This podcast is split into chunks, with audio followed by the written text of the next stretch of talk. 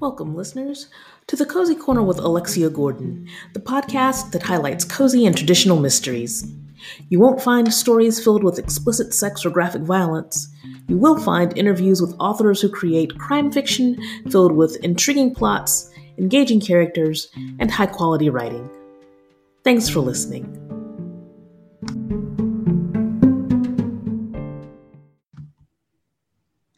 Welcome, listeners, to another episode of The Cozy Corner with Alexia Gordon. I'm Alexia Gordon, author and host of the podcast. Frances McNamara joins me in the corner today to chat about Death on the Homefront, the latest Emily Cabot mystery. Welcome, Frances. Hi, nice to be here.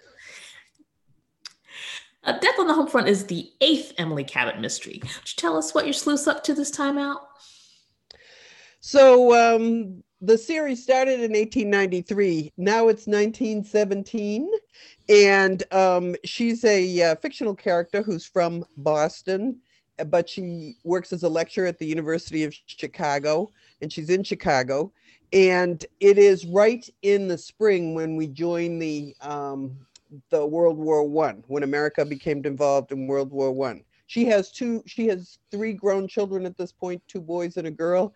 And her daughter's best friend, who is supposed to get married to the brother of the girl the daughter's going to marry, is found dead. And that's how Emily gets pulled into this mystery. And it's right at the end of March, beginning of April, 1917, when we were getting into the war. Now, what made you decide to write a historical series? Well, I had written some contemporary ones that weren't published, and I worked with computers, so some of them were about computers, and boy, can that information go out of date really quickly. And I was working at the University of Chicago, and I happened on a memoir of the first dean of students at University of Chicago, and they sounded like interesting people at an interesting time. So I started writing a book about that, and it got a very good response from my writing group that I was with. So it just turned out to be really interesting to be able to have some real historical characters in there. And Chicago's an interesting place, but I didn't grow up there. I grew up in Boston. So it was fun to investigate the history. And you're talking about research, Chicago today is definitely different from Chicago of 100 years ago. So what kind of research did you do to bring the Chicago of the past to life for modern readers?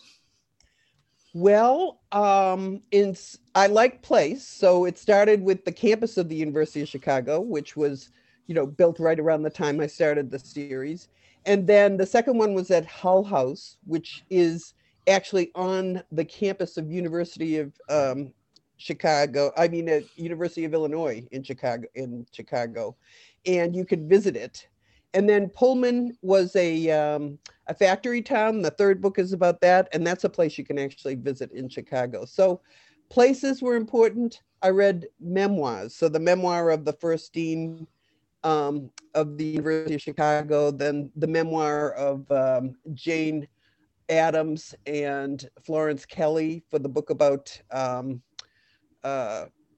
Hull House, and then newspaper articles, of course, because those are the ones that really take you right back. And so much has been digitized. It used to be hard to get at old newspapers, but now you can get at them online, and you can search right by date and by subject and that kind of thing, and that really pulls you in. So I was working at the Regenstein Library at the University of Chicago, so I had access to a lot of really good research materials. And it's when you get down to the everyday stories of what's happening with people that you find out things. You learn about people you never heard of. You find out things were happening that you never expected, like that the mayor of Chicago was known as Kaiser Bill because he was thought to be too sympathetic with the Germans because there were so many German Americans who voted for him in Chicago.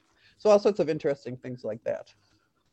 Now that touches on, a big social and political issue. Obviously, America's entrance or not entrance into the First World War. A lot of your books touch on some significant social and political issues of the time. So how did you decide which ones to include, and how did you decide which side of the debates your characters would fall on? Right. Well, actually, there were such interesting dilemmas that it was good to be able to make them not too easy to get a solution to.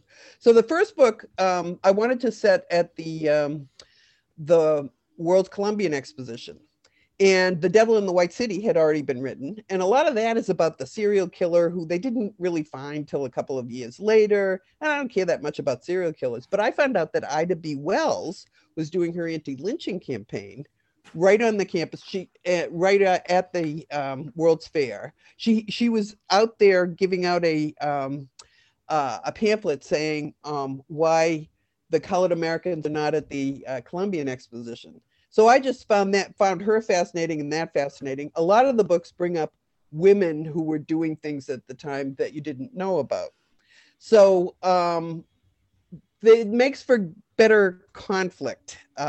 So the Pullman strike in particular, I mean, I didn't realize that federal troops had gone into an American city, and that happened with that. And, you know, there were labor people who were setting off bombs or something like that, but most of them were, you know, trying to make a fair wage. So it's, a lot of them are not easy problems. There were two, but I was always looking for women at the time because they were very interesting. The women who, like Jane Addams and Florence Kelley, began working in social work right at that time, both in the city itself and in the University of Chicago. They didn't want it to be too theoretical. They wanted it to be social work so that things were actually happening, legislation was happening, and you don't realize how much they actually did. There were two women I heard about at the Chinatown Museum in Chicago. The two Chinese women in 1896 had gotten medical degrees at University of Michigan, and then they spent the summer of 1896 in Chicago and then went back and were famous for running clinics in China. But nobody knew what they were doing in 1896 in Chicago. So that gave me, I could put in a fictional murder that they're involved in, and then turn up a lot of information about the Exclusion Act for Asian Americans and the paper sons that were happening at that time.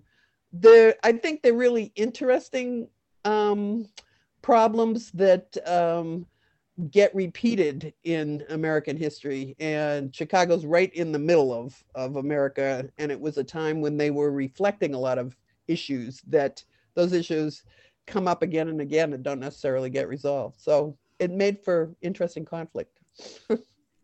Yes, and conflict is always makes for gripping subjects for all kinds of fiction.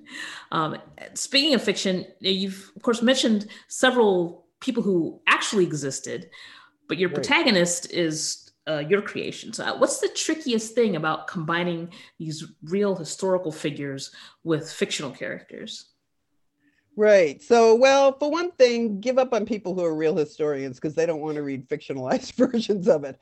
But a lot of us do, and I like to read about a particular place or a particular time period that I don't know about and get interested in particular characters. So it's important to me every time to find some real characters to be involved because they have such interesting stories that have been hidden that that people really are interested when you bring them to the top. But the story itself has to be about the fictional person, and it has to be a problem for them, and it has to be, she works with a fictional police detective, but she's an amateur detective. So as you know, you have to make it believable that she's involved. So in the most recent book, her daughter is in the middle of this, and it turns out one of her sons is involved with the whole thing that's going on with the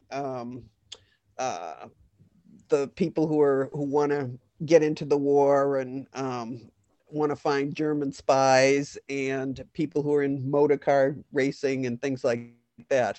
but her own fictional family has to be involved to have the reader really interested. So sometimes, I mean, in Hull House, I made Florence Kelley an actual suspect, and she was a real person, so she probably wasn't a suspect in a murder. In two of the books, I actually use real historical killers, and I add some fictional bodies to them. So it is always a balancing act, and it's something you have to be a little careful about when you're writing historicals.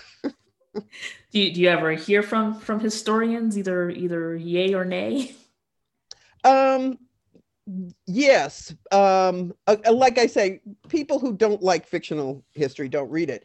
But I was really happy to go down to Pullman, the town of Pullman, and the people there were up on the history and were very interested, and they liked the book. So I felt good about that. And so, yeah, you do hear from people sometimes, but it tends to be people who like reading historical fiction.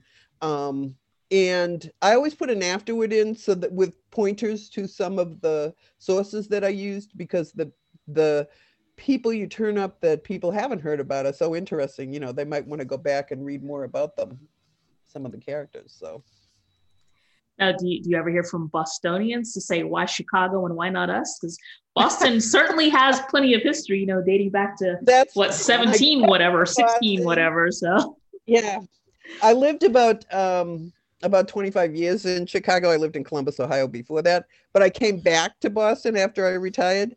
And yes, that is a question. So in fact, I have a book that's set in Boston in 1919. And there's a woman named Frances Glessner Lee who made a bunch of little miniature rooms that were crime scenes. Oh, yeah. And they were used for years and years to teach detectives, to teach police detectives. And I found out she was actually from Chicago, but in 1919, she was running a house on for returning soldiers on Beacon Hill. And she was working with the real medical examiner of that time, who was a real character too. So I wrote that book. I set it in Boston. My nephew has an apartment in the North End, in the old buildings of the North End, and he's got a roof deck on it. And I have them some anarchist meeting there, and somebody gets thrown off that roof deck. And I could use a bunch of other real Boston places. So people do ask that. Also, my father was police commissioner from 1962 to 72, and he had a lot of really interesting stories. But I've never felt competent to take on those stories, but people are always saying to me, why don't you, you know, he used to tell these great stories, why don't you write him up? Now, do you know Boston and Chicago are both fascinating cities, so do you see your settings as characters in themselves, or as just backdrops for the rest of your story? No, very much characters in themselves. I think what I noticed about Chicago, not having grown up there, was that the imprint is very much on the city of those people from like the 1890s, early 1900s. When you look at, like, I had an apartment looking out on Grant Park and Field Museum, and you really, those people had sort of formed that city in a lot of ways. And Boston, I mean, I grew up loving walking around Boston. It's got lots of history. I used to walk around with my father, and he'd say, now we walk down the street and you see that architecture there, and that architect did that. And I see this guy got shot here, and that guy got shot there. So he had a different view of the city. You know, there's lots of different views of the city. So they are fascinating. I imagine the view, you know, a tour by a police commissioner is probably not going to be the same as a tour by the Chamber of Commerce. Right. What's a little different? Yep. So, yeah, so I do love cities. I think they do have a real personality themselves. And I lived in Columbus, Ohio for about 9 years, and I was so disappointed. I rented a place in German Village, which is just south of the city. And then I would walk into the city in the weekend and nobody would be in there because everybody lives in the suburbs and they stay there in the weekends. And I was so disappointed. So when I moved to Chicago, I was so much happier because it was a real big city with a life and lots of different people and lots of different neighborhoods. Yes. I really am a city girl, I think. Actually, I'm a fan of cities too, so I understand that. Now, well, you live in in a nice little city there, right? You're in Newport, right? I am not. I actually came here from Chicago most recently, and then to Newport, which is a nice little city. I mean, you know, by Chicago's and Boston standards, it's a town, but it's still a very vibrant town with lots of history and personality. Yeah. So yes, I do live within walking distance of the town center. So that's great. I'm a city person. I actually had Newport in, I wrote one book that was set in Woods Hole because all the scientists at the University of Chicago ran the Woods Hole Marine Biological Laboratory in 1894. And so I set one there, and at one point, they go over to Newport and visit some people there. So I actually had some scenes in Newport. Oh, wow! Excellent. So I did use. We actually have a family house on Cape Cod, so I used. Oh, okay. And I did one set in Paris. Bertha Palmer, who was a big socialite, wealthy socialite, takes Emily and her family to Paris in 1900 for the Paris Exposition. So that was, wow. Again, is a wonderful city, so it plays a part in the book. Now, did you, in addition to researching the Paris of 1900, did you, what kind of research did you do into like how you physically get from Chicago to Paris in the 1900, which, it's vastly different than, in the before times you could just go get on a plane. But the best history was I had a friend who at that time was studying at Yale for a medieval studies thing. And we went over for 2 weeks and had an apartment in Paris. And she was doing Chartres Cathedral. We went out there several times. But I was doing 1900 Paris, which you can find things all over. So that was my excuse for that book. I did the trip. Research trip. There you go. Yeah. Now, as mentioned, Death on the Homefront is the 8th book in your Emily Cabot series. So how do you keep a series feeling fresh 8 books in, aside from, the setting it in different places and taking side trips to Paris and Newport and... Yeah, it's a challenge. I'm sure you know that because you write a series. I made a decision after the first 4 books, Woods Hole. My editor said to me when I gave her the Woods Hole book, she said, this has all happened in 2 years. This girl must be exhausted. And I thought about it. Somebody like Victoria Thompson, she's got a wonderful Gaslight series. And it's gone on, there must be 15 or 20 books. But it all takes place in about 4 years. There's another historical mystery writer I really like who's Stephen Saylor, and he writes about Rome. But his character... he has a family and so forth, and he jumps years and he goes to different interesting historical backgrounds for the thing. So I decided I would write one that jumped a number of years, let the people grow up, the people change. And I even I know how I'm going to end it in 1934. There's a World's Fair in Chicago again. So I'll start with one and end with one. So it's a challenge to do that. For sure. Not to repeat you, but I am drawing on history and going down into the newspaper articles and finding out stuff you didn't realize happened.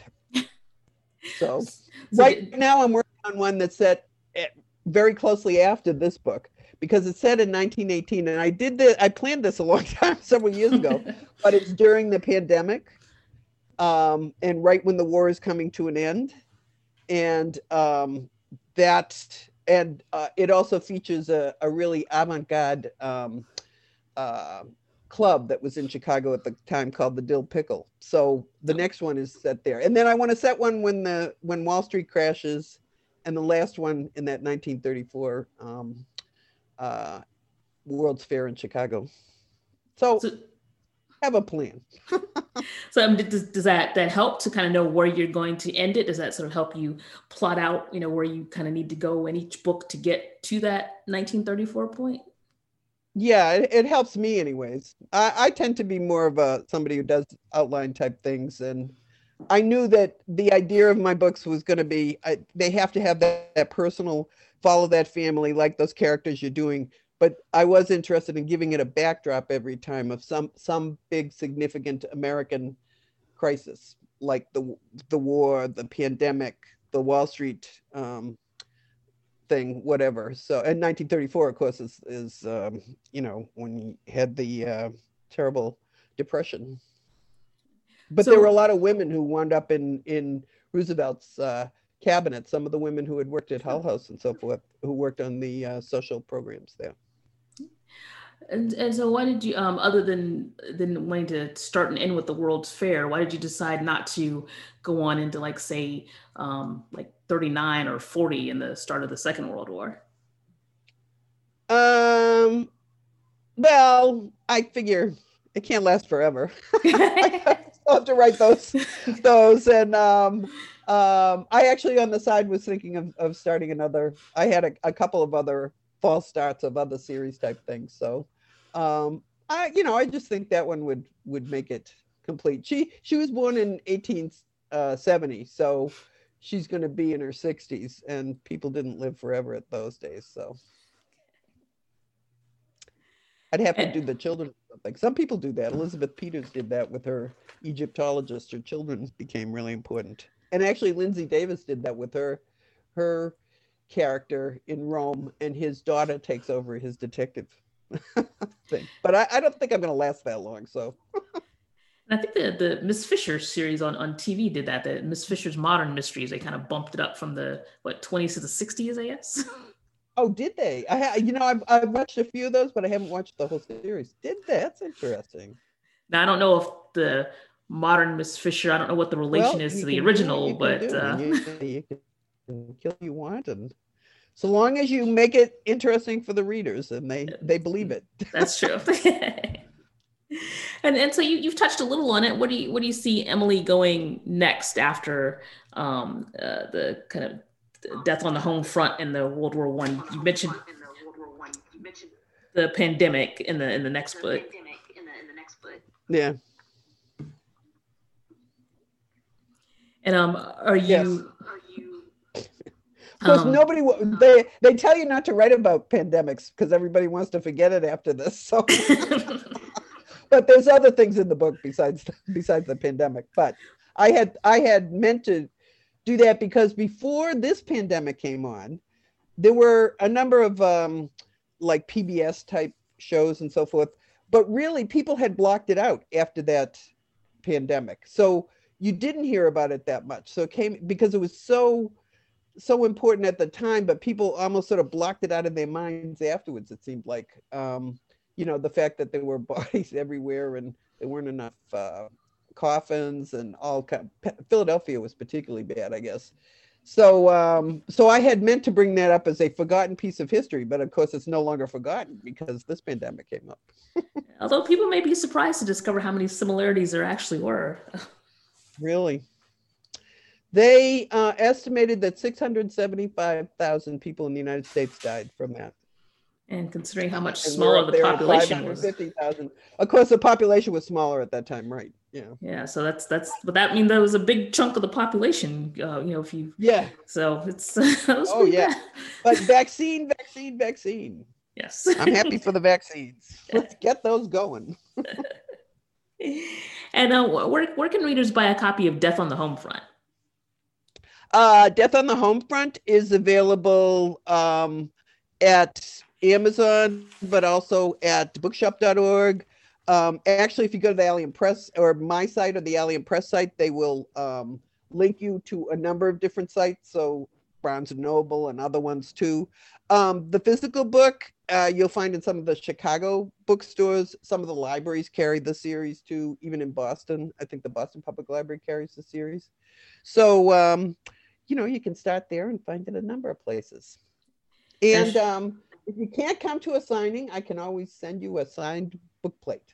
I got some book plates, and I sent those to like Centuries and Sleuths in Chicago and Forest Park. That's usually where I used to have a launch party, and we couldn't do that this year, so I sent them a bunch of signed book plates.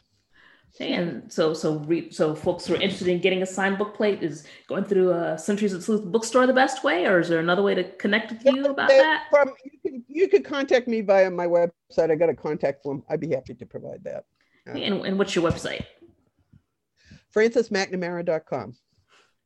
And are you on any other social media, Facebook or Instagram or Twitter or anything? I'm on Facebook, Twitter, Instagram, but I probably do Facebook more than anything else. And it's just Frances McNamara on Facebook too. And most of my posts are public. And most of the ones I look at are other authors, including yours. I've been getting yours. Oh, thank you. And I should like to, and you're published by Allium Press. That's a Chicago-based publisher, right? Right. Allium Press is a small press that does fiction with the Chicago connection. And its motto is rescuing Chicago from Capone, one book at a time. So people would know, because you'd go to overseas or anything, and the one thing people would know about Chicago is boom, boom, boom, Al Capone. But there's a lot. It's run by a woman who had a friend of mine who had been a reference librarian at Chicago History Museum and knows a lot of Chicago history and does a lot of research in it. And there's a lot more to Chicago than Al Capone. And will Al Capone be making any cameos in your book? No, I don't think my editor would allow me. Since her is rescuing Chicago from Al Capone, I don't know that she'd allow me to. So, well, I'll have to see.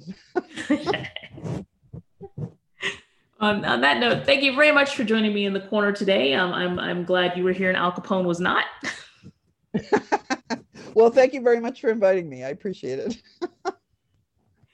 And thank you, listeners, for tuning in to another episode of the Cozy Corner with Alexia Gordon. My guest today was Frances McNamara, author of Death on the Homefront. I'm your host, Alexia Gordon. Until next time, goodbye. Bye.